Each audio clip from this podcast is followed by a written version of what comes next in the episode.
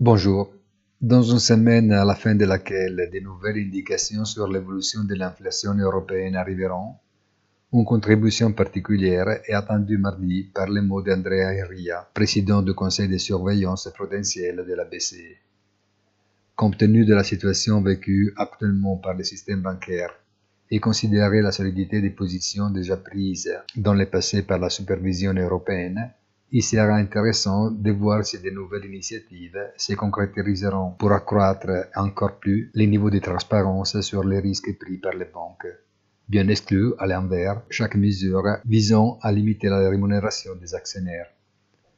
Cela pourrait être une injection de confiance bienvenue, malgré les risques encourus. Bonne journée et rendez-vous sur notre site easy